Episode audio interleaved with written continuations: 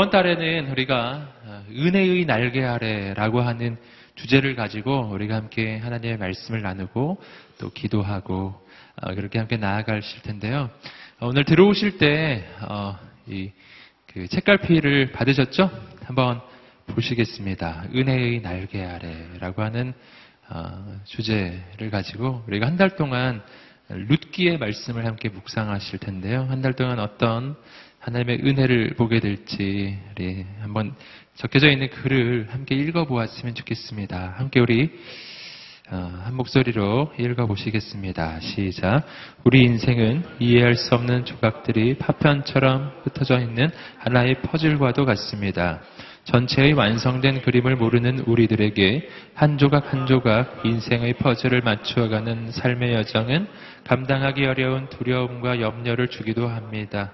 그러나 우리 인생의 밑그림을 아시는 하나님의 지혜 아래 우리 삶의 모든 조각은 하나의 아름다운 그림으로 완성되어 갑니다.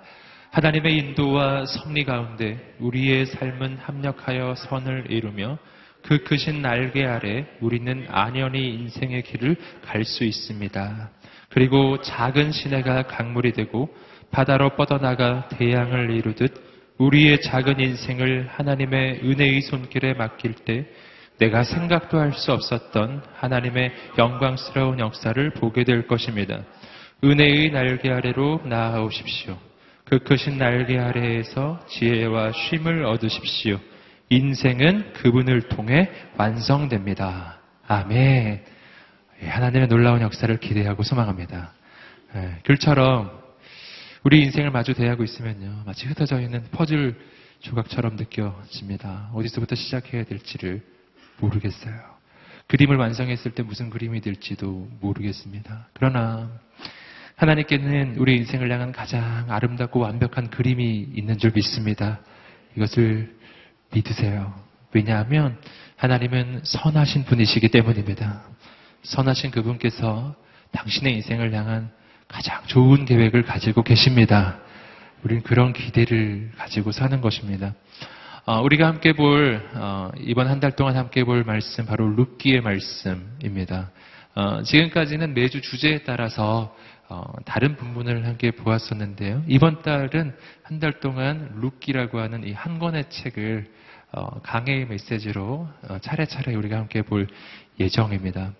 어, 루시라고 하는 인물은 참 특별한 인물입니다. 그의 출신 성분이나 그의 조건이나 배경으로 봤을 때는요, 정말 이 성경에 한 권의 책의 주인공이 될 수 있는 인물이 절대로 아닙니다. 그는 여인이고 그는 더군다나 이방의 여인입니다. 그런데 그는 지금 말씀처럼 룻기라고 해서요, 어, 그의 이름이 성경 한 권의 예, 이름이 되었고요. 어, 그리고 뿐만 아니라 어, 이 족보를 보시면요. 마태복음에 나오는 이 족보를 보시면 바로 예수님의 족보 안에 들어가 있는 바로 그러한 인물이고요. 이 룻은 이방 여인임에도 불구하고 그의 증손자가 누군지 아세요? 바로 다윗 왕입니다.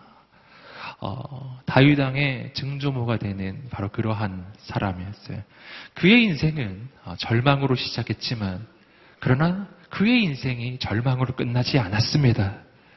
그의 인생은 어, 절망과 두려움과 근심에서 시작했지만 그러나 그의 인생은 하나님께서 희망과 소망으로 놀라운 영광으로 인도해 주셨습니다. 할렐루야. 일어날 수 없는 일이 일어난 것입니다. 여러분, 오늘 우리 인생도 마찬가지입니다. 여러분, 자신의 인생을 보면서 절망하지 않으시기를 주님으로 축복합니다. 성경을 보면 정말 상상도 할 수 없는 일이 인생에 일어나는 사람들이 너무너무 많은데요. 아, 그 가운데 정말 대표적인 한 여인, 바로 룻입니다. 오늘 룻의 이야기는 남의 이야기가 아니죠. 바로 우리의 이야기입니다. 오늘 룻처럼 우리의 인생을 하나님의 은혜의 그 날개 아래에 맡기시기를 주님 이름으로 축복합니다. 그때부터 새로운 일이 시작될 것입니다. 아, 오늘 말씀 아, 우리 루기의 시작점 바로 루기 1장인데요. 루기 1장 중에서 제일 중요한 부분을 우리가 함께 목사님의 그 아, 말씀 봉독을 통해서 보았는데 사실 이 이야기는 1장 아, 1절부터 시작합니다. 루기 1장 1절부터 이 스토리가 시작되는데 함께 먼저 우리 1절과 2절 말씀을 함께 자막을 통해서 읽어보았으면 좋겠습니다. 함께 읽겠습니다. 시작. 사사들이 다스리던 그때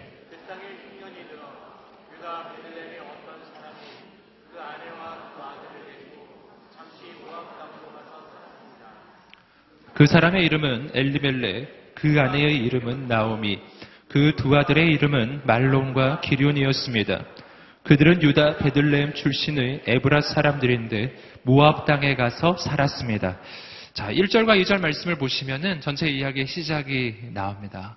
어, 루스의 이야기인데요. 사실은 그 시작은 엘리멜렉이라는 사람의 그 집안의 이야기로부터 시작합니다. 룻은 바로 엘리멜렉의 며느리죠. 엘리멜렉이라고 하는 사람에게는 나오미라고 하는 아내가 있었습니다. 엘리멜렉과 나오미가 부부죠. 두 사람 사이에는 두 아들이 있었습니다. 두 아들의 이름은 말론과 기련 이렇게 두 아들. 이렇게 원래는 네 식구가 어디에 살았다고요? 유다 땅 베들레헴에 살고 있었습니다.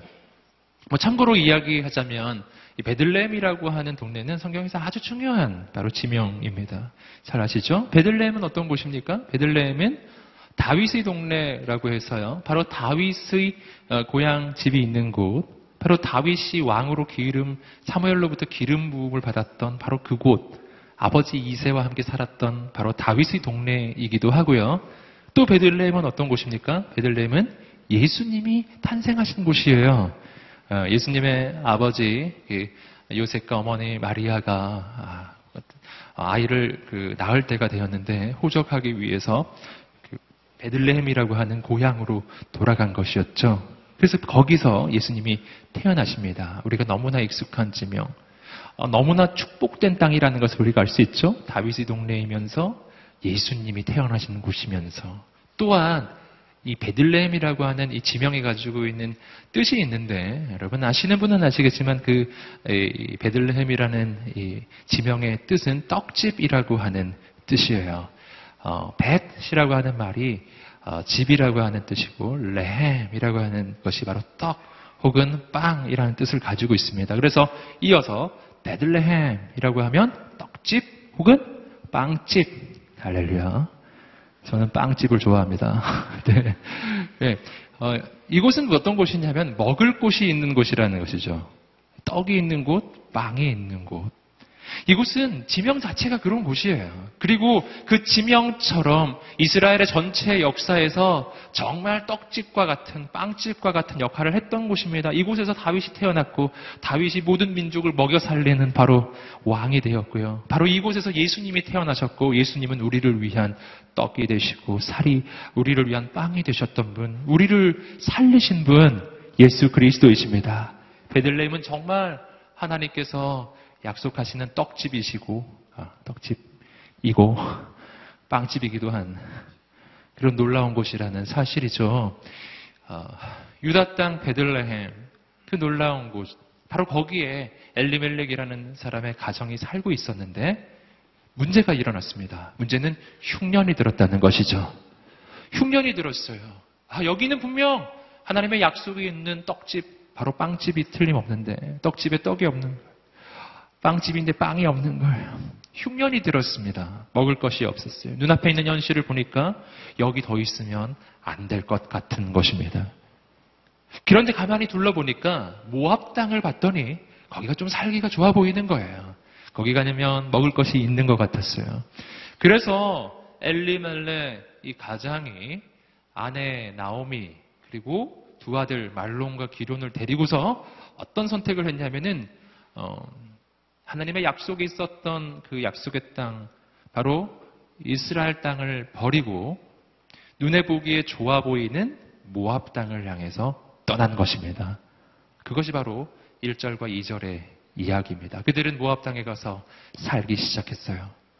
어, 흉년이 든 그 가나안 땅보다는 풍요함이 있는 모압 땅, 비록 하나님의 약속은 없는 땅이었지만 그냥 보기에 좋아 보였던 그 땅에 가면 인생이 좀 더 좋아질 줄 알았던 것입니다. 여러분 그러나 우리가 이어지는 말 속, 어, 그 스토리 속에서 우리가 너무나 잘 아시지만 결코 그의 인생은 그러한 선택을 했을 때 좋아지지가 않습니다. 우리가 이어지는 말씀 속에서 보시겠지만 그렇게 모압 땅에 가서 그들이 경험했던 것은 무엇입니까? 그것은 풍요함이 아니었어요. 눈에 보기에는 모압 땅이 풍요해 보였지만 그러나 정작 모압 땅에 가서 경험했던 일은 뭐냐면은 남편 엘리멜렉이 죽고 그리고 두 아들 말론과 기련도 죽고 말론과 기련이 그 땅에서 결혼했던 모압 여인 오르바와 룻 그리고 시어머니인 나오미만 남게 되는 사건.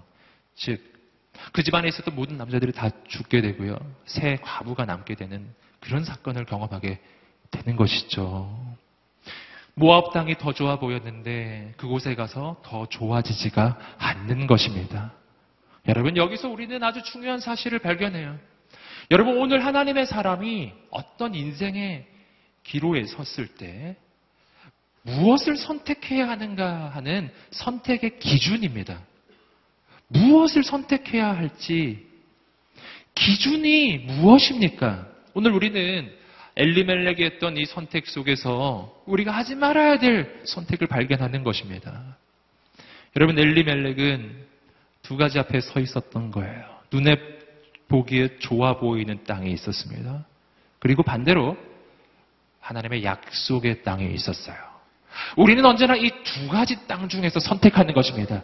하나님의 약속이 있는 땅을 선택할 것이냐, 아니면 눈에 좋아 보이는 땅을 선택할 것이냐 하는 거예요.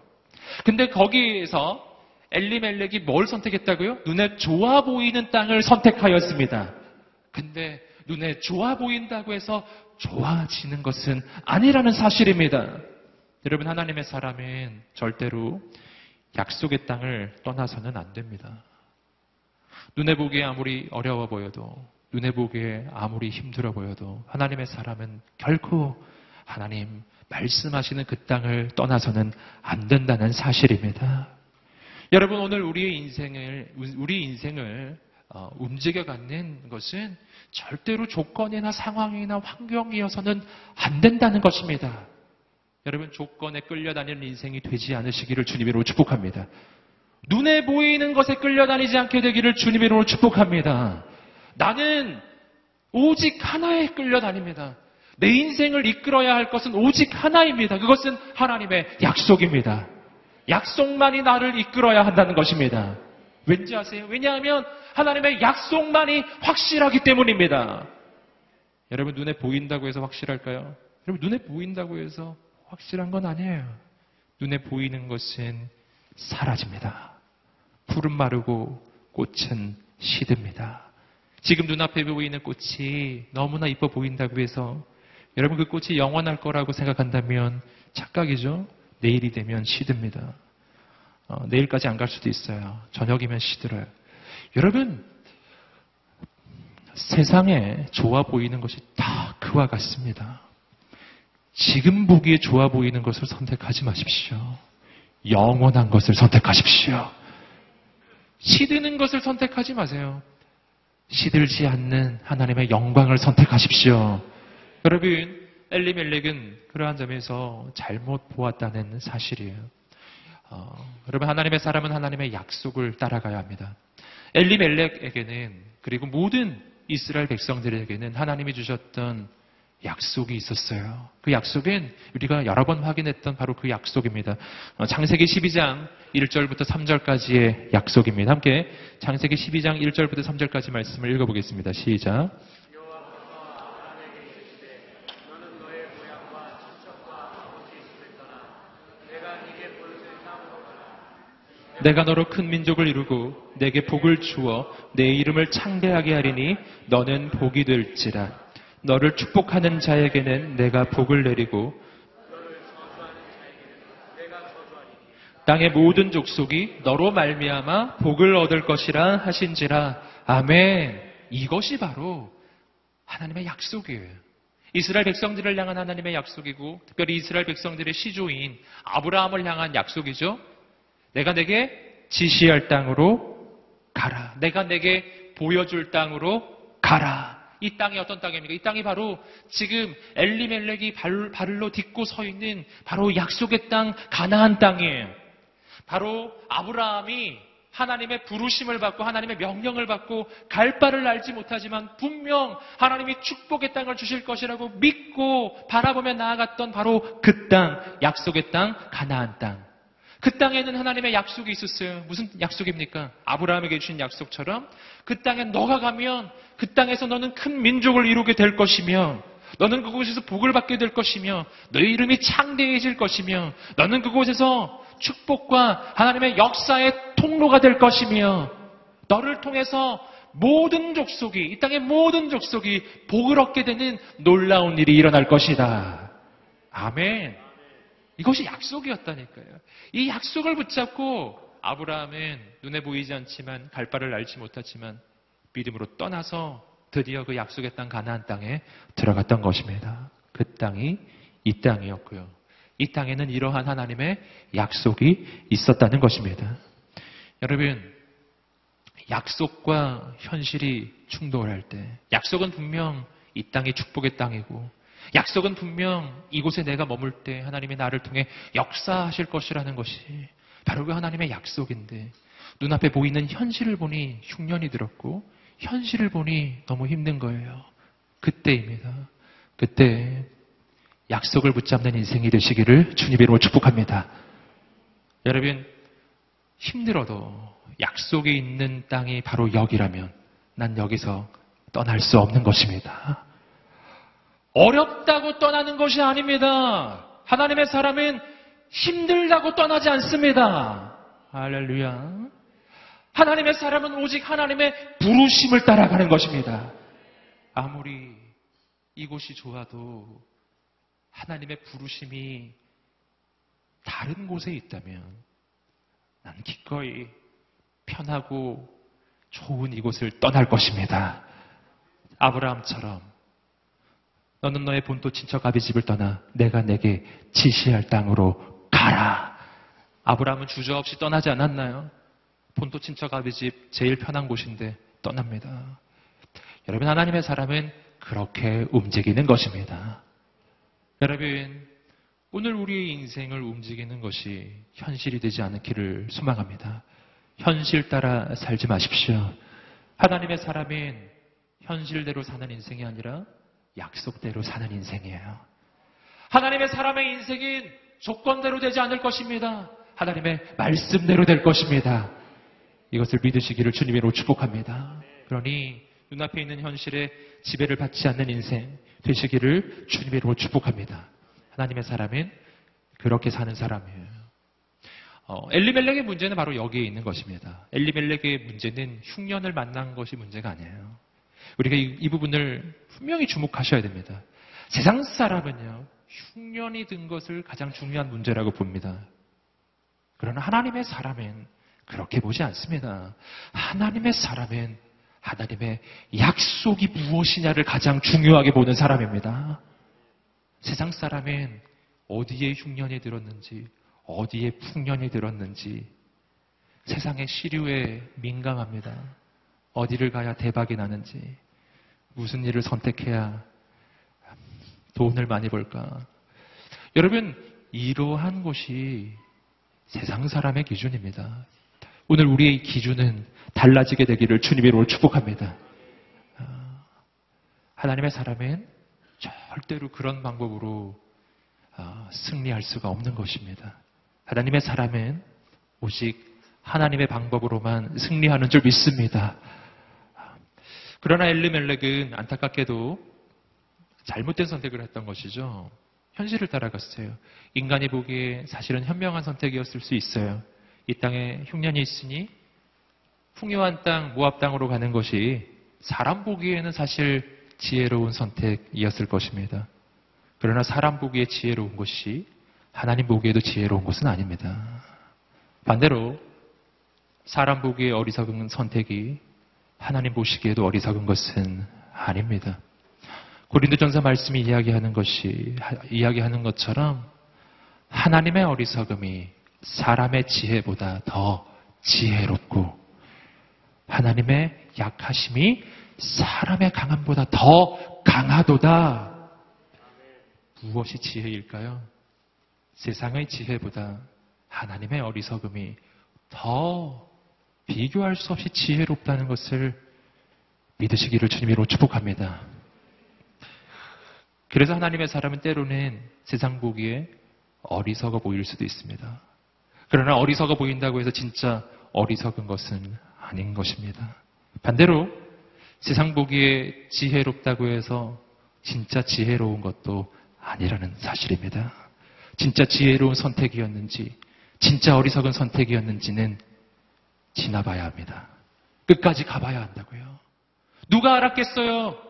모압 땅에 갔을 때 그런 어려움을 만나게 될지 누가 알았겠냐고요. 그걸 알았다면 갔겠습니까? 결과를 놓고 보니까 세상 보기에 가장 지혜로운 선택이라고 생각했던 그 모압을 향한 선택이 가장 어리석은 선택이었다는 사실입니다. 이것이 바로 아브라함과 롯 사이에 있었던 일이기도 하지 않습니까? 아브라함과 롯이 조카 롯, 롯과 롯은 헷갈리면 안 되세요. 롯은 아브라함의 조카예요. 남자입니다. 참고로. 네. 아브라함과 롯이 땅을 놓고서 서로 이야기하기 시작했죠. 함께 거할 수가 없는 거예요. 그때 아브라함이 말했죠. 너가 좌하면 내가 우하고 내가 우하면 내가 좌하리라. 너가 먼저 선택해라. 그랬을 때 롯은 인간이 보기에 가장 좋은 땅을 선택했어요. 보니까 너무 좋은 땅이 있는 거예요. 삼촌, 저는 이쪽 하겠습니다. 아브라함이 안타까웠죠. 하, 너가 끝까지 음, 삼촌한테 양보하지. 아마 이런 생각이 들었을 텐데요. 근데 누가 알았겠어요? 롯이 선택한 인간이 보기에 제일 좋아 보이는 그 땅이 바로 소돔과 고모라 땅이었어요. 그 땅은 저주받는 땅이었어요. 그리고 사람 보기에 어리석은 선택, 남은 땅을 아브라함이 선택했는데 거기가 가난 땅이거든요. 인간 보기에 척박한 광야 같은 땅. 그러나 그 땅이 바로 하나님의 약속의 땅이고 그 땅이 바로 예수 그리스도가 태어난 땅이고 그 땅이 바로 하나님의 역사의 시작이 되는 인류 역사의 중심점이 될 줄 누가 알았겠어요? 여러분 오늘 지금 어떤 선택을 준비하고 계십니까? 하나님을 따라가시기를 주님으로 축복합니다. 주저하지 마시고 하나님을 선택하세요. 염려하지 마시고 하나님의 지혜를 선택하십시오. 세상 지혜를 따라가지 마십시오. 그 뒤에 무엇이 있을지 어떻게 알겠어요? 오직 하나님만이 아십니다. 함께 우리 3절부터 5절까지 말씀을 읽어보시겠습니다. 계속해서 룻기 1장 3절부터 5절입니다. 자막을 통해 읽겠습니다. 시작. 그러다가 나오미의 남편 엘리멜렉이 거기에서 죽었고 나오미는 그 두 아들과 함께 남겨졌습니다. 나오미의 두 아들은 모압 여자와 결혼했는데 한 사람은 이름이 오르바, 또 한 사람은 룻이었습니다. 그들은 거기서 10년 정도 살았습니다. 그러다가 말론과 기론도 다 죽었고 나오미만 두 아들과 남편을 다 잃은 채 혼자 남게 되었습니다. 말씀드린 것처럼 인간이 보기에 좋아 보였던 땅, 모압 땅. 그러나 그곳에 가서 이 가정은 정말 있을 수 없는 비극을 경험하는 것이죠. 아버지가 죽고 두 아들이 죽고 며느리 둘만 남습니다. 나오미 시어머니와 두 며느리 오르바와 룻이 남은 거예요. 세 여자가 있었는데 세 명의 과부였습니다. 요즘에도 이런 상황은 쉽지 않은 상황이지만 이때는 매우 어려운 것이죠. 구약 성경은 끊임없이 어, 이스라엘 백성들이 꼭 돌보아야 할 대상을 세 대상을 꼭 지정해 주는데 바로 고아와 과부와 나그네죠. 왜 고아와 과부와 나그네를 그렇게 돌보라고 어, 율법은 이야기할까요? 그 까닭은 인간적인 방법으로는요 고아와 과부와 나그네는 살 수 있는 방법이 없었기 때문이에요. 살 방법이 없었어요. 우리가 룻기 계속해서 읽어가시면 아시겠지만 여러분 룻이 어떻게 삽니까? 그냥 그, 그 땅에 떨어져 있는 이삭을 주워서 그걸 주워서 삽니다. 그게 그 당시 과부의 삶이었다는 것이죠. 살 방법이 없어요. 여러분 어, 이 세 사람의 과부가 있는 이 가정 얼마나 절망적인가요? 여러분 그러나 이러한 어려움이 그 무압 땅에서 있을 줄 그들은 몰랐다는 것입니다. 여러분 여기서 우리는 인간의 판단력이라고 하는 것이 얼마나 부질없는 것인가 하는 것을 알게 됩니다. 인간의 판단력은 믿을 수가 없습니다. 왠지 아세요? 인간의 판단력은 언제나 나의 과거와 현재, 눈에 보이는 현재의 기초에 있기 때문이에요. 이들이 눈으로 보는 지금 현실의 조건에 기초한 것이 인간의 판단력의 근거입니다. 그러나 우리가 너무나 잘 아시는 것처럼 과거와 현재를 분석하는 미래에 대한 그 예측은 예측일 뿐이라는 사실이에요. 여러분 미래를 어떻게 이 사람들이 예측하는가요? 이런 것이죠.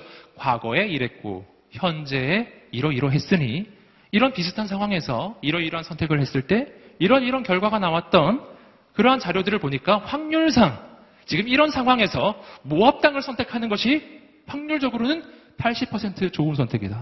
뭐 이 정도의 판단이 인간이 할 수 있는 판단입니다. 즉, 인간의 판단이란 과거와 현재의 사례에 비추어서 하는 확률적인 선택이라는 것이죠. 이쪽이 더 나으리라고 하는 확률입니다. 그러나 우리는 잘 알고 있지 않나요?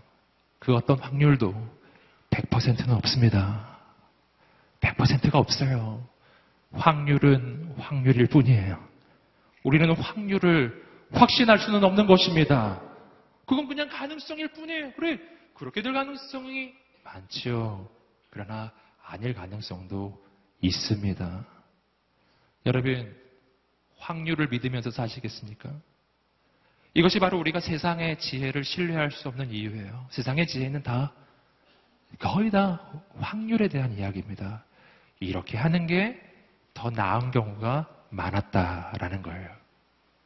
여러분, 오늘 우리에게는요, 확률보다 더 확실한 분이 계십니다. 미래에 대해서 과거와 현재에 비추어서 이런 선택이 더 좋을 것이라고 더 나은 확률을 제시하는 것이 아니라 미래의 주인이 되시는 분이 계십니다. 미래에 대해서 추측을 하는 것이 아니라 미래에 대해서 예측을 하는 것이 아니라 미래를 주관하시는 분이 계십니다. 하나님이십니다. 무엇을 붙잡겠어요? 여러분, 사람은 미래를 예측합니다. 그러나 하나님은 역사의 주관자이십니다. 누구 믿으시겠어요? 세상의 지혜는 세상의 트렌드를 분석합니다. 그러나 하나님은 시간을 뛰어넘어서 시간 위에 계신 분이세요. 사람들은 과거와 현재만 볼 수 있어요. 미래는 예상합니다. 그러나 하나님의 눈앞에는 인류 역사 전체가 과거, 현재, 미래 모든 것이 우리의 인생의 과거, 현재, 미래 모든 것이 단번에 하나님의 눈앞에 밝게 드러나 있습니다. 할렐루야. 하나님은 우리와 다르신 분이라는 것을 꼭 기억하세요. 여러분, 역사의 주관자, 시간의 주인이 되시는 나의 하나님을 내버려 두고 왜 미래에 대해서 예측밖에 할 수 없는 인간을 의지합니까? 여러분, 우주의 창조자이시며 역사의 주관자가 되시는 하나님을 신뢰하시기를 주님의 이름으로 축복합니다. 인간은 미래를 예측할 수 있으나 미래를 컨트롤할 수는 없습니다. 하나님은 인간의 모든 생각을 뒤집는 분이십니다. 여러분, 인간은 현재 고난을 보면서 미래에 대해서 비관적인 전망을 합니다. 그러나 하나님은 현재의 고난은 장차올 영광과 비교할 수 없도다! 이렇게 말씀해 주시는 분이십니다. 누구를 붙잡겠어요? 여러분, 하나님을 의지하시기를 주님의 이름으로 축복합니다. 여러분 이 말씀을 보면서 어떤 사람은 또 의심을 가질 수 있어요. 그것은 뭐냐면, 아니, 하나님, 왜, 아, 하나님의 집을 떠났다고 이렇게 이 사람들을 벌 주시나요? 하나님 정말 뒤끝이 있으시군요. 여러분, 혹시 이렇게 생각하실지 모르겠어요. 하나님이 좀 성격이 나빠 보이나요? 어떤 사람은 정말 그런 생각을 하더라고요. 인본주의적인 학자들은, 하나님을 부정하는 학자들은 그렇게 이야기하더라고요. 구약에 나오는 하나님 못 믿겠다라는 거죠. 하나님 너무 잔인하고 냉정하고 자기를 떠나면 막 벌 주고 아 이거 좀 약간 신경과민 아니냐. 어? 왜 온 세계가 자기를 중심으로 움직여야 된다고? 왜 이렇게 이기적이냐? 하나님이 이기적이실까요? 할렐루야. 여러분, 그렇지 않습니다. 하나님은 자기 중심적인 분이 아니십니다. 하나님은 자기 중심적인 분이 아니고 그분은 원래 온 우주의 중심이십니다. 할렐루야. 아멘. 온 우주의 중심이신, 온 우주의 주인 되시는 그분이 우리를 살리려고 아들을 이 땅에 보내셔서 그 아들이 죽도록 내어 주셨어요.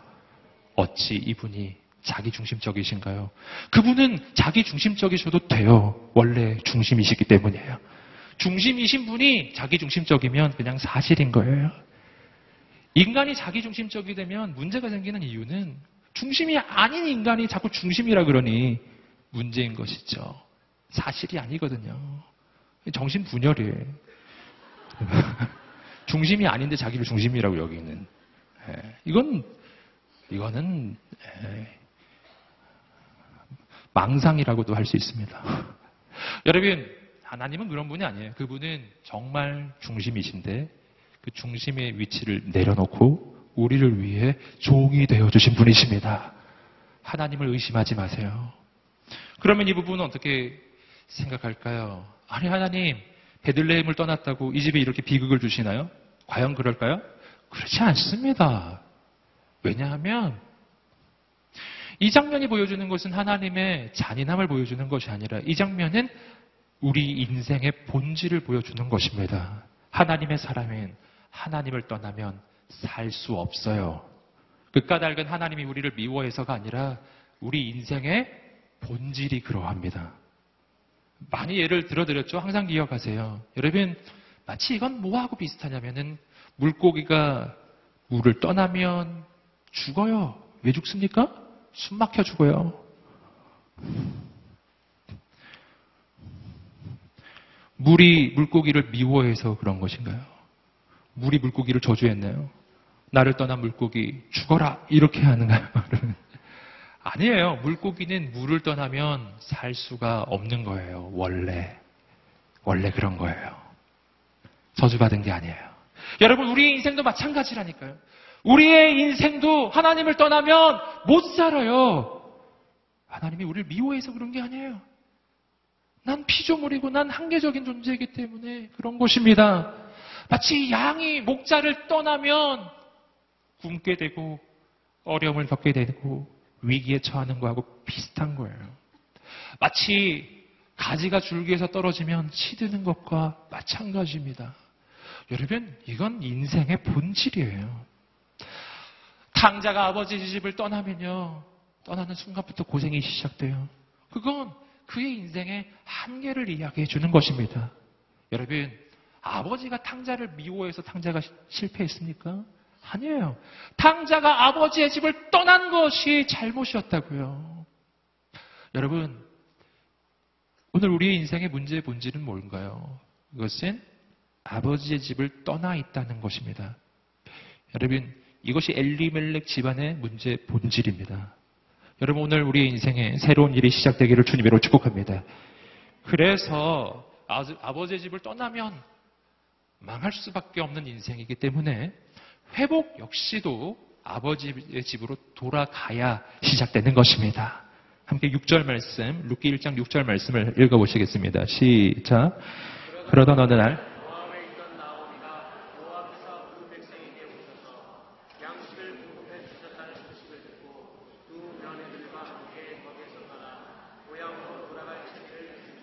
바로 이 6절, 룻기 1장 6절의 말씀이 매우 중요합니다. 이 말씀이 바로 룻기에 있어서의 회복의 시작입니다. 이 회복의 시작은 나오미와 그두 며느리가 어, 베들레헴 땅으로 돌아가기로 결정하는 그 순간부터 시작되는 것입니다. 여러분 돌아가기로 결정하시기를 주님으로 축복합니다. 하나님의 사람은 힘들어도 아버지의 집에 머물러야 하는 것입니다. 집에 머물면 하나님의 역사가 일어날 것입니다. 여러분, 이 밤이 바로 그러한 회복의 역사가 일어나는 밤이 되시기를 주님의 이름으로 축복합니다. 자, 시어머니 나오미는 며느리들에게 제안함, 어, 이렇게 이야기를 해줍니다. 왜냐하면 이제 나오미는 고향 땅 베들레헴으로 돌아갈 예정이었습니다. 그러나 며느리들을 보니까 며느리의 고향은 거기가 아니거든요. 모압이죠. 그래서 며느리들에게 이야기한 것이죠. 어, 너희들의 고향으로, 너희들의 친정으로 이제 돌아가라. 나는 너희를 먹여주고 너희를 부양해줄 이 힘이 내게는 없다. 너의, 미- 너희들의 미래를 보장해 줄 수가 없다. 돌아가라. 이렇게 이야기를 했던 것이죠. 근데 두 며느리가 그 이야기를 듣고서 고민하다가 두 며느리 가운데 오르바라고 하는 며느리는 돌아가기로 결정을 했고 룻은 돌아가지 않기로 결정합니다. 그래서 어머니가 룻을 설득합니다. 돌아가라고. 아까 읽었던 본문의 말씀이 바로 그 부분입니다. 함께 아까 읽었던 본문의 말씀으로 내려가세요. 15절 말씀. 나오미가 룻에게 하는 말씀을 들어보겠습니다. 시작. 나오미가 말했습니다.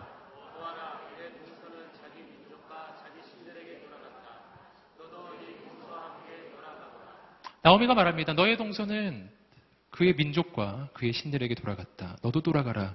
오르바는 돌아갔으니 룻 너도 돌아가라. 이렇게 이야기해주고 있는 것이죠. 근데 여기서 우리가 말씀에서 좀 주목할 부분이 있습니다. 그것은 뭐냐면 오르바가 어, 자신의 친정으로 이제 돌아간 것인데요. 자기 고향 땅으로 모압 땅으로 돌아간 것에 대해서 오늘 나오미가 하는 표현입니다. 그 표현이 굉장히 중요해요. 뭐라고요?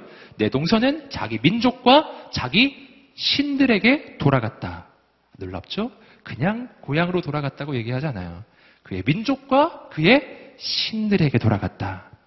자, 여기서 우리는 나오미와 룻이 지금 이 선택, 룻, 어, 나오미와 룻 그리고 이 오르바, 이 세 사람의 이 선택이 무슨 선택인지를 발견합니다. 그 선택은 단순히 어떤 지역으로 갈 것이냐의 선택이 아니라 어떤 민족을 향해 갈 것이냐의 선택이 아니라 이것은 어느 신을 섬길까에 대한 문제였다는 것입니다. 하나님을 섬길 것인가? 아니면 예전에 섬기던 무압의 신을 섬길 것인가? 어느 신을 섬길 것인가에 대한 문제. 그런데 오르바는 이전에 섬기던 모압의 신을 섬기기로 결정했다는 것입니다. 그럼 너도 돌아가라. 여러분 오르바는 왜 예전에 섬기는 신으로 돌아갔을까요? 그 까닭은 하나님을 섬겨봤는데 별 볼 일이 없는 거예요. 아, 이스라엘 그 민족 사람들한테 시집을 와서 아마 함께 하나님을 섬긴 것으로 보여집니다. 그런데 그렇게 했는데 별 뭐가 없는 거예요. 비극이 계속되고 어려움이 계속되는 것입니다. 그러니 하나님을 떠난 거예요. 현실을 바라보며 하나님을 판단한 것입니다. 여러분, 현실을 바라보면서 하나님을 판단하면 우리는 언제나 하나님을 원망하게 되고 하나님에 대해서 어려운 마음이 생길 수밖에 없어요. 여러분, 현실을 바라보면서 하나님을 판단하는 인생이 되는 것이 아니라 여러분, 여기서 우리는 우리의 관점이 바뀌어야 함을 다시 한번 깨달아야 합니다. 우리가 생각하는 방식은요, 현실을 기초로 해서 하나님을 판단하는 것이 아니라, 하나님을 기초로 해서 현실을, 현실을 판단해야 한다는 것입니다. 이게 굉장히 중요해요. 현실을 기초로 하나님을 판단하면 하나님이 나쁜 분이라고 판단하게 돼요. 그러나 그렇지 않습니다. 하나님은 선하신 분이십니다. 선하신 하나님, 하나님을 믿으십시오. 하나님이 선하시다는 것은 우리 인생의 기초입니다. 이것이 전제예요. 하나님은 선하십니다. 바로 이 관점으로 현실을 보는 거예요. 하나님은 선하시다. 이것은 바뀌지 않는 영원한 전제입니다. 영원한 명제예요.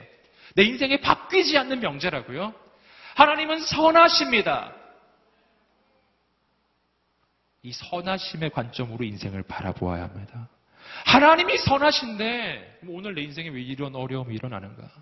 하나님이 선하신데 내 인생에 왜 이런 힘든 일이 왜 현재의 고난이 있는가? 그때 하나님이 말씀해 주실 거예요. 현재의 고난은 장차 올 영광과 비교할 수 없도다. 아멘. 여러분 하나님의 관점으로 인생을 바라보시기를 주님으로 축복합니다. 판단은요, 내가 하나님을 판단하는 게 아니라니까요.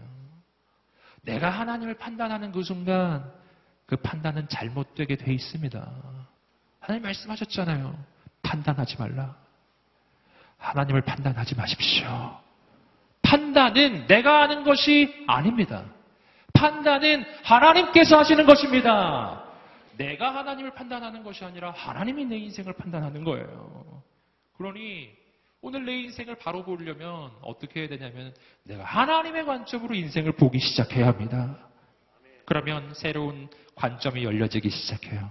하나님이 선하신데 내 인생에 어려움이 있다는 것은 하나님이 모든 어려움 가운데 특별한 뜻과 계획과 섭리가 있다는 뜻이에요. 이 모든 것이 바뀌기 시작할 거예요. 하나님의 기적이 일어나기 시작할 것입니다. 새로운 일이 일어날 것입니다. 아멘. 여러분 하나님 바라보시기를 주님으로 축복합니다. 여러분 오직 하나님을 신뢰하세요. 그분이 창조주이시기 때문입니다. 어, 왜 오르바와 같은 선택을 하면 안 되는가? 왜 모압의 신으로 돌아가서는 안 됩니까? 그 까닭은 하나님 외에는요, 내가 돌아갈 신은 사실 없는 것입니다. 어, 기독교는 어, 귀신의 존재를 인정합니다. 마귀의 존재도 인정합니다. 그걸 알고 계시나요? 네. 할렐루야. 여러분, 기독교는 초자연적인 실체를 인정합니다.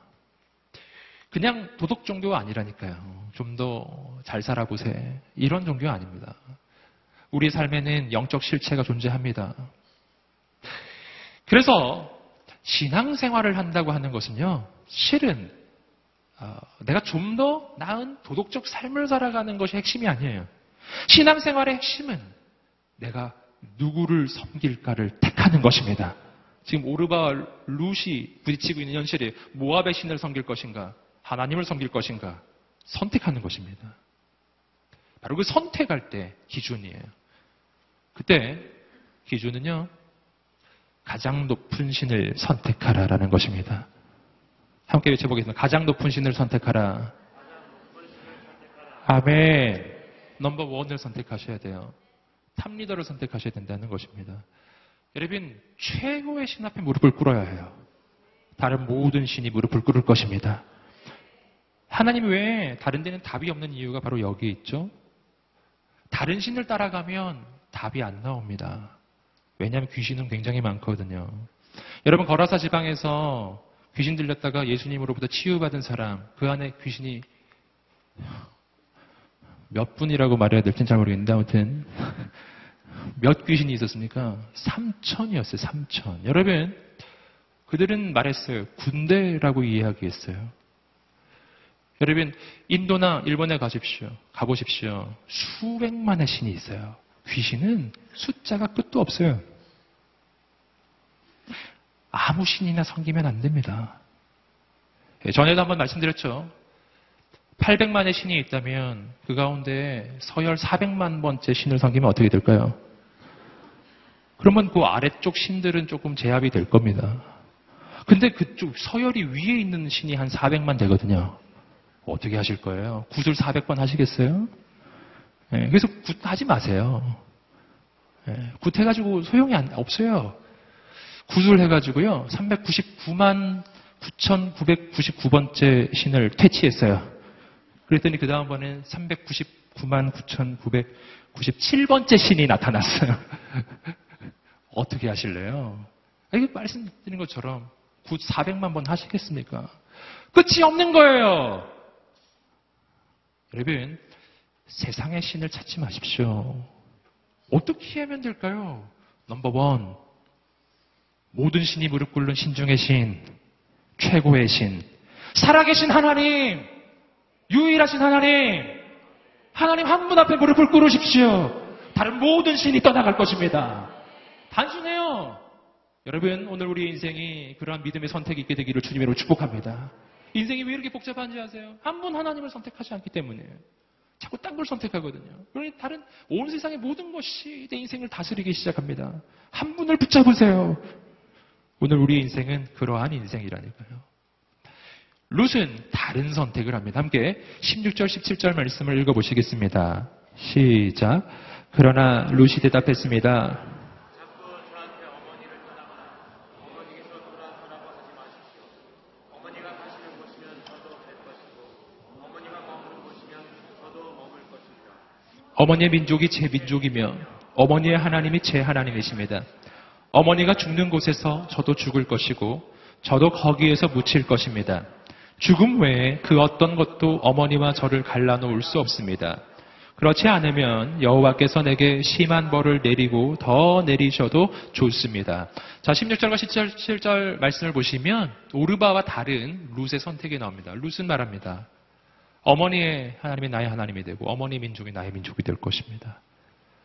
그 어떤 것도 어머니와 나를 떼어놓을 수는 없습니다. 지금 룻은 어머니와 함께 가기로 결정하는 것입니다. 그리고 이것이 룻의 인생의 놀라운 전환점이었어요. 그의 인생이 하나님의 복을 받는 놀라운 영적 전환점입니다.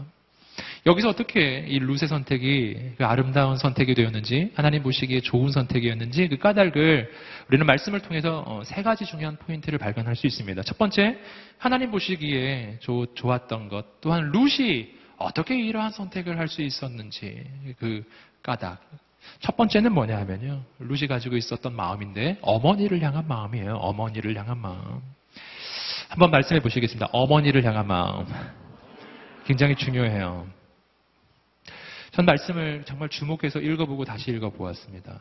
룻에게 하나님 그리고 이스라엘을 선택했던 동기가 무엇일까? 무엇이 그로 하여금 자기 고향도 떠나게 했을까? 뭘까? 읽어보고 읽어보면서 반복되는 한 단어를 발견했습니다. 이 16절과 17절 룻이 하는 말을 읽어보세요. 그러면 계속 반복되는 한 단어가 있습니다. 여덟 번, 단 두 절밖에 안 되는데 이 두 절 속에 여덟 번이나 반복되는 한 단어. 그것은 어머니라고 하는 단어예요. 어머니를 향한 마음이라고요. 룻은 왜 나오미를 떠나지 않았는가? 어머니 때문이죠. 시어머니. 예, 그냥 어머니가 아니라 시어머니. 할렐루야. 시어머니를 향한 마음. 그 이른바 시월드의 그 탑리더라고 할 수 있는 시 어머니. 네. 그 놀랍게도 여기 지금 사실 그냥 어머니라고 돼 있지만 사실은 시어머니 아니에요? 시어머니 하나님이 나의 하나님이 되고 시어머니와 저를 끊어놓을 수 있는 것은 오직 죽음밖에 없습니다. 아니 어떻게 이런 며느리가 있죠? 네. 네. 자, 여기서 우리는 하나님이 지금 뭐를 좋아하시는지를 발견하는 거예요. 그것은 시어머니를 향한 마음이었는데 시어머니를 너무나 아끼는 것입니다. 룻이 왜 어머니를 떠날 수 없었냐면은 아까도 말씀드렸던 것처럼 이 당시에 과부라고 하는 그 신분의 의미 때문에 과부는 살 길이 없어요. 이 당시로서는 구걸하는 길 말고는 다른 길은 없습니다. 그래서 아까도 말씀드렸듯이 율법에 의하면 이삭을 이렇게 추수할 때요. 나달이 땅에 떨어졌을 때 그걸 다 죽지 말고 놔두라고 하는 거예요. 그거를 과부들이 와서 주워 먹으라고. 그거 다 죽지 말아라. 과부들도 살아야지. 그래서 어, 율법이 그렇게 규정할 정도로 과부는 살 길이 없었던 것입니다. 이것이 바로 룻이 나오미를 떠날 수가 없는 이유예요. 지금 한번 나- 짐작만 해봐도요. 시어머니 나오미가 나이가 꽤 많다는 것을 알 수 있고요. 나중에 룻기 2장 쭉 읽어가시면 아시겠지만 실은 일하는 것은 룻이 일을 하고요. 나오미는 보통 집에 있습니다. 이게 뭐 어, 일할 수 없는 나이였다는 것이죠. 거동이 불편했던 나이든 시어머니. 어, 그나마 며느리 룻이 함께 있어야 뭐 땅에 떨어진 나달이라도 주워서 먹을, 먹고 살 수가 있지 않겠어요? 시어머니를 향한 마음입니다. 그 마음. 그 마음을 하나님이 어떻게 보셨다고요? 좋게 보셨다라는 것입니다. 너무 좋게 보셨다는 거예요. 여러분, 이 마음을 하나님이 좋게 보셨던 이유는 시어머니를 향한 그 사랑 때문만은 아니죠. 어, 저는 성경 전체를 통해서 하나님이 가정을 얼마나 중요하게 보시는가를 계속 발견합니다. 하나님은 가정을 소중히 여기십니다. 그리고 그 가정을 지키고 가정을 돌보는 인생을 또한 하나님이 복을 주신다는 것을 알 수 있습니다. 지금 룻은 가정을 지키고 있는 것이죠. 예, 비록 아들은 죽었지만 가정을 지킵니다. 여러분 오늘 어, 우리들 한 사람 한 사람을 통해서 가정이 세워지게 되기를 주님의 이름으로 축복합니다. 어, 이 어머니를 향한 마음은요. 또한 하나님을 향한 마음이기도 해요. 어, 우리가 그 오늘의 교회 그 주일 메시지 중에서 10계명의 말씀을 아마 몇 주 전에 들으셨을 텐데 그- 거기 보시면은 제 6계명이 나오죠. 어, 제 6계명 내 부모를 공경하라. 아, 제 5계명입니다. 아, 죄송합니다. 제 5계명 내 부모를 공경하라. 인간과 하나님 사이에 맺어지는 이 계명 중에서 첫 번째 계명. 내 부모를 공경하라 하는 이 메시지가 왜 있죠? 여러분 그것은 부모를 공경하는 것이 하나님 보시기에 좋은 것이기 때문이에요. 그 까닭은 부모 공경은 생명의 근원이 되는 하나님을 향한 공경으로 이어지기 때문이에요. 내 부모의 부모로, 그 부모의 부모로, 부모 위에 부모로, 부모 위에 부모로 계속 위로 올라가면 누가 나올까요? 아담이 나오겠죠? 아담 위에는 하나님이 계세요. 여러분, 부모 공경이란 하나님 공경과 바로 이어집니다. 그래서 하나님이 내 부모를 공경하라 라고 하는 명령을 10계명 중에 한 계명으로 주신 것입니다. 여러분 오늘 우리의 인생이 생명의 근원되는 하나님을 경외하고요. 그리고 나에게 생명 주신 그 하나님의 손길의 통로인 나의 부모를 사랑하고 공경하게 되기를 주님으로 축복합니다. 이것이 하나님 보시기에 좋은 것이었습니다. 두 번째 롯의 선택은 어머니에 대한 마음일 뿐만 아니라 또 한 가지는 하나님을 선택한 것입니다. 바로 오르바의 선택과 반대의 선택이죠. 모압의 신이 아닌 하나님을 향한 선택입니다. 여러분이 하나님을 향한 선택에는 뭐가 필요하냐면 믿음이라고 하는 것이 필요합니다. 왜냐하면 지금 눈에 보이는 것은 없었기 때문이에요. 믿음이란 언제나 눈에 보이는 것으로 기초하지 않습니다. 믿음이란 하나님의 말씀을 기초로 하는 것입니다. 오르바는 현실을 기초로 선택했어요. 룻은 믿음으로 선택합니다. 그리고 하나님의 사람은 오직 믿음으로 사는 것입니다. 여러분 믿음의 선택을 하시게 되기를 주님으로 축복합니다. 어, 또한 가지 롯의 선택은요 하나님을 선택한 것일 뿐만 아니라 이스라엘 민족을 선택한 것입니다. 어머니 민족이 나의 민족이 될 것입니다. 이걸 요즘 말로 하면요 귀화라고 표현할 수 있어요. 귀화.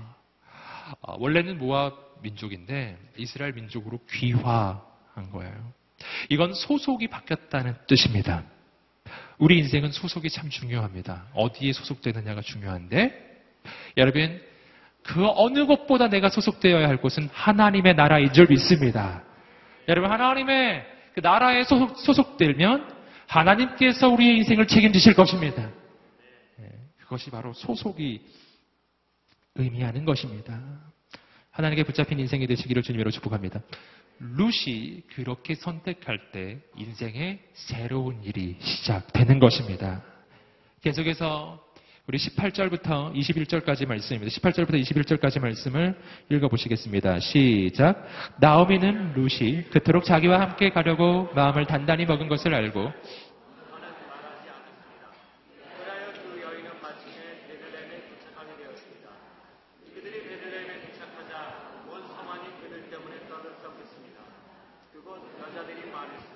이 사람이 나오미가 아닌가? 그러자 그녀가 그들에게 말했습니다. 나를 나오미라고 부르지 말고 이제 마라라고 부르시오. 전능하신 분께서 내 인생을 고달프게 만드셨으니 말입니다. 내가 나갈 때는 풍족했는데 이제 여호와께서 나를 빈털터리로 돌아오게 하셨습니다. 그러니 어떻게 나오미라 부르겠습니다. 여호와께서 나를 치셨고 전능하신 분께서 내게 고난을 주셨으니 말입니다. 자, 어, 이- 이어지는 말씀을 보시면 나오미와 룻이 이제 고향 땅으로 돌아온 이후에 나오미가 하는 고백이 나와요.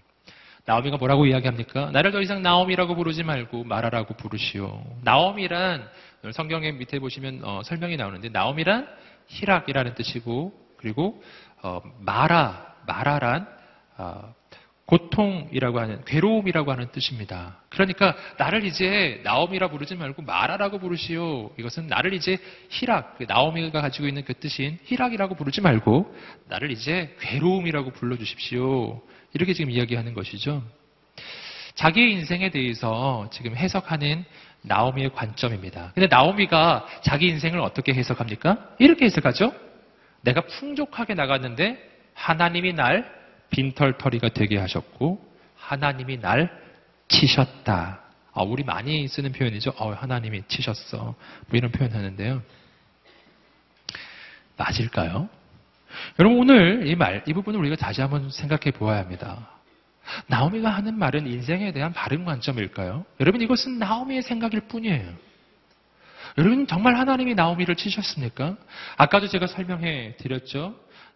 나오미의 가정에 어려움이 다가왔던 이유는 하나님이 그들의 인생을 치셨기 때문이 아니고 하나님의 사람이 마땅히 머물러야 할 하나님의 약속의 땅에 머물지 않고 눈에 보이는 현실 때문에 모압 땅으로 넘어간 것이 문제였어요. 마치 물고기가 물 속에서 살아야 되는데 물 속에서 사는 것이 어렵다고 물 밖으로 튀어나가면 더 힘들어지는 거하고 비슷한 것이거든요. 그것은 하나님이 이들의 인생을 치신 것이 아니라니까요. 이것을 이러한 관점으로 접근하면 어떻게 된다고요? 아까도 말씀드렸죠? 현실을 바탕으로 하나님을 판단하면 항상 나는 하나님께 맞은 존재고 하나님이 날 치셨고 하나님이 날 어렵게 만들었고 하나님이 이상하다는 거죠. 예. 내가 지금 교회 다니는 건 진짜 마지 못해 다니는 거죠. 이렇게 되는 거 아니겠어요? 여러분, 그러나 여러분 그 관점을 변화시켜야 합니다. 하나님은 날 치시지 않습니다. 문제가 있다면 내가 아버지의 집을 떠난 것이 문제였던 거예요. 아버지의 집으로 돌아오십시오. 하나님의 회복이 시작될 것입니다. 아버지는 날 치지 않았다니까요. 아버지가 탕자를 치지 않은 것처럼 아버지는 탕자를 기다리고 계셨죠. 밤낮으로 언제 돌아오나 기다리고 있었지 친 적은 없어요. 여러분 오늘 인생을 바라보는 관점이 바뀌게 되기를 주님의 이름으로 축복합니다. 여러분 여기서 우리는 또 한 가지 중요한 사실을 발견합니다. 나오미에게는 하나님을 향한 믿음이 없었다는 사실이에요. 놀랍죠? 나오미는 하나님에 대한 믿음이 신실하지 않았어요. 인생에 어려움은 있었지만 어려움 때문에 어쩔 수 없이 베들렘으로 돌아오기는 했지만 여전히 그의 인생에는 하나님을 향한 원망함이 있었어요. 하나님이 날 쳤고 그래서 내 인생은 힘들다는 것이죠. 여러분 그런데도 불구하고 우리가 주목할 것은 그런데도 불구하고 나오미의 인생과 룻의 인생에는 회복이 시작된다는 것입니다. 아 여기서 우리는 한번 생각해 볼 필요가 있어요. 아니 그러면 어떻게 회복이 시작된 거지? 나오미가 믿음이 있는 게 아닌데 오늘 말씀을 봤더니 믿음이 없잖아요. 인생을 바라보는 관점이 하나님을 향한 원망하는 관점이에요. 아니 그런데 어떻게 회복은 시작됐죠? 나오미의 인생은 어떻게 회복이 시작됐는가? 이유는 하나예요. 뭐죠? 하나님의 땅으로 약속의 땅으로 돌아온 것입니다. 아버지의 집으로 돌아온 거예요. 자, 우리 인생의 회복이 어디서 시작되는지를 아시겠습니까? 인생의 회복은 내게 믿음이 있을 때 시작되는 것이 아니고 인생의 회복은 아버지의 집으로 돌아오면 시작되는 것입니다. 믿음이 부족하세요? 괜찮다는 뜻이에요. 나오미는 믿음이 부족했어요. 그래도 회복은 시작돼요. 뭐만 하면 아버지의 집으로 돌아오기만 하면 회복이 시작되는 것입니다. 아직 아버지를 좋아하지 않아요. 나오미는 아버지를 아직 싫어해요. 아직 마음에 감정이 남아있어요. 싫어. 근데 딴 데서 먹고 살 게 없어요. 그래서 마지못해 들어왔어요. 들어오면 아버지가 먹여주십니다. 할렐루야. 여러분 이게 굉장히 중요한 우리 인생에는 중요한 게 뭐냐면은 위치가 굉장히 중요해요. 어디 있느냐가 되게 중요합니다. 여러분 어, 우리 제가 맨날 아들 얘기를 많이 하지만 그 우리 아들이 있는데요. 여러분 우리 아들이 언제나 제 마음에 드는 건 아니에요. 예, 마음에 안 들 때가 많이 있습니다. 나이가 들수록 더 많아지더라고요.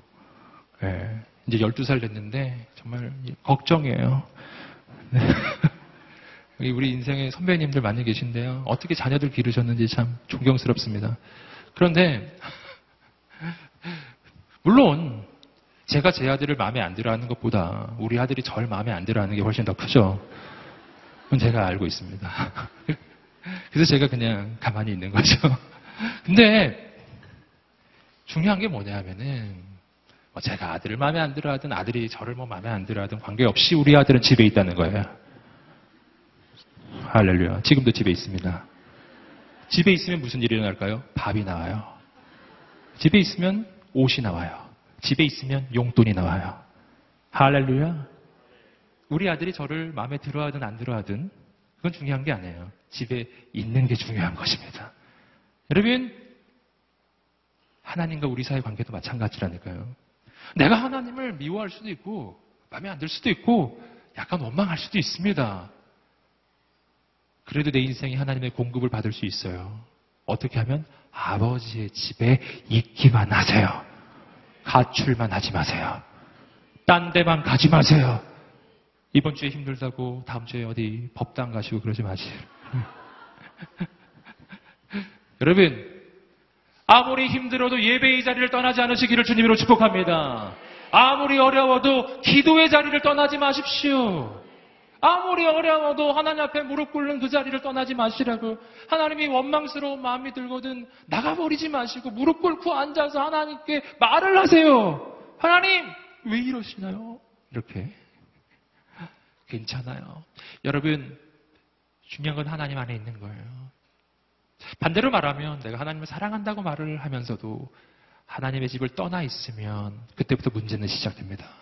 내가 하나님을 좋아한다고 말은 하는데 기도도 하지 않고 예배도 하지 않고 하나님의 은혜의 자리에 도무지 오질 않는 거예요. 그때부터 인생의 문제는 시작됩니다. 여러분 회복을 원하세요? 아버지의 집으로 돌아오세요. 돌아오세요. 예, 예배의 자리, 기도의 자리입니다. 가정의 회복을 원하십니까? 예배를 시작하세요. 가정 예배를 시작하세요. 기도의 재단을 쌓으세요. 아버지의 집으로 돌아오십시오. 힘들어도 돌아오십시오. 어려워도 돌아오십시오. 사실은 힘들어서 돌아오는 거예요. 그러면 하나님의 역사는 시작되는 것입니다. 함께 마지막으로 22절 말씀을 읽어보시겠습니다. 시작. 이렇게 해서.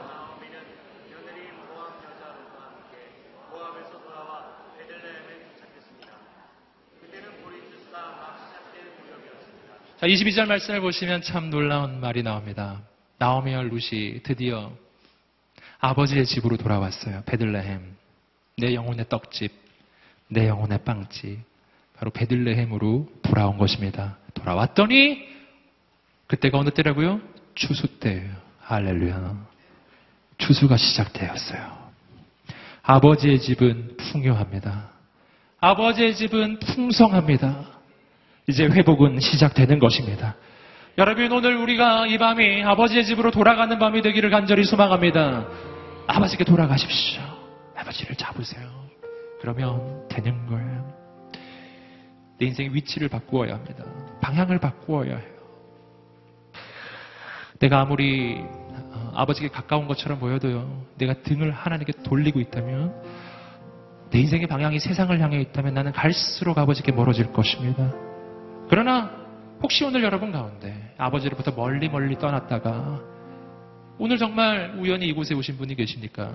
여러분 방향만 바꾸세요. 내가 지금 아버지로부터 아무리 멀어도요. 방향만 아버지의 집을 향해 맞추기 시작하면 이제는 아버지의 집을 향해 가는 것입니다. 달려가는 것입니다. 부족해도 괜찮습니다. 연약해도 괜찮습니다. 실패했어도 됩니다. 괜찮아요. 아버지의 집에 가는 순간부터 회복이 시작될 것입니다. 사실 내가 있어야 할 곳은 거기였거든요. 여러분 오늘 이 밤에 함께 기도하며 나가겠습니다. 기도하며 잡혀 나갈 때 아버지 내가 오늘 아버지의 집으로 돌아갑니다. 주님 나의 인생을 새롭게 하여 주시옵소서. 주님 나의 인생 가운데 하나님의 새 일을 이루어 주시옵소서. 아버지 내가 이제는 아버지의 품을 떠나지 아니하고 오직 하나님의 그 품 안에 거하는 인생이 되게 주십니다. 주님 나의 인생 가운데 하늘의 은혜를 부어 주시옵소서. 하늘의 풍성함을 부어 주시옵소서. 오늘 우리 인생을 새롭게 하여 주시옵소서. 우리 간절하게 기다려 나갈 때 오늘 아버지의 그 품 안에서 하나님의 공급하심을 기다리는 인생마다 하나님 앞에 자리에서 일어나서 기도하시고 또 하나님 앞에 또 앞으로 나오셔서 옆으로 나오셔서 무릎 꿇고 기도하시고 전심으로 주께 기도할 때 주 앞에 두 손을 들고 주여 세 번 간절히 외치며 하나님의 은혜를 구하며 기도하겠습니다. 주여, 주여, 주여,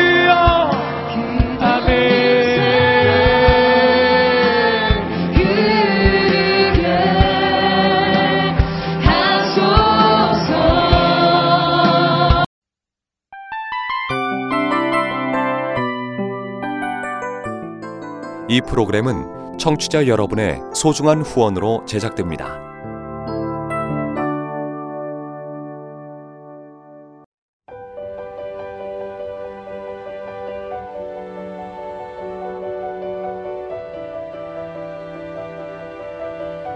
세상에는 수많은 교회들이 있지만 더 깊이 있는 말씀 강해를 찾기 위해 크기로만 교회를 선정하지 않습니다. 보다 좋은 영적 콘텐츠를 더 많이 나누기 위해 방송비를 받지 않습니다. 1년 365일 복음만 전하고 싶어서 우리는 광고를 하지 않습니다. 온누리의 복음을 땅끝까지 CGN TV와 함께 땅끝 선교사가 되주세요.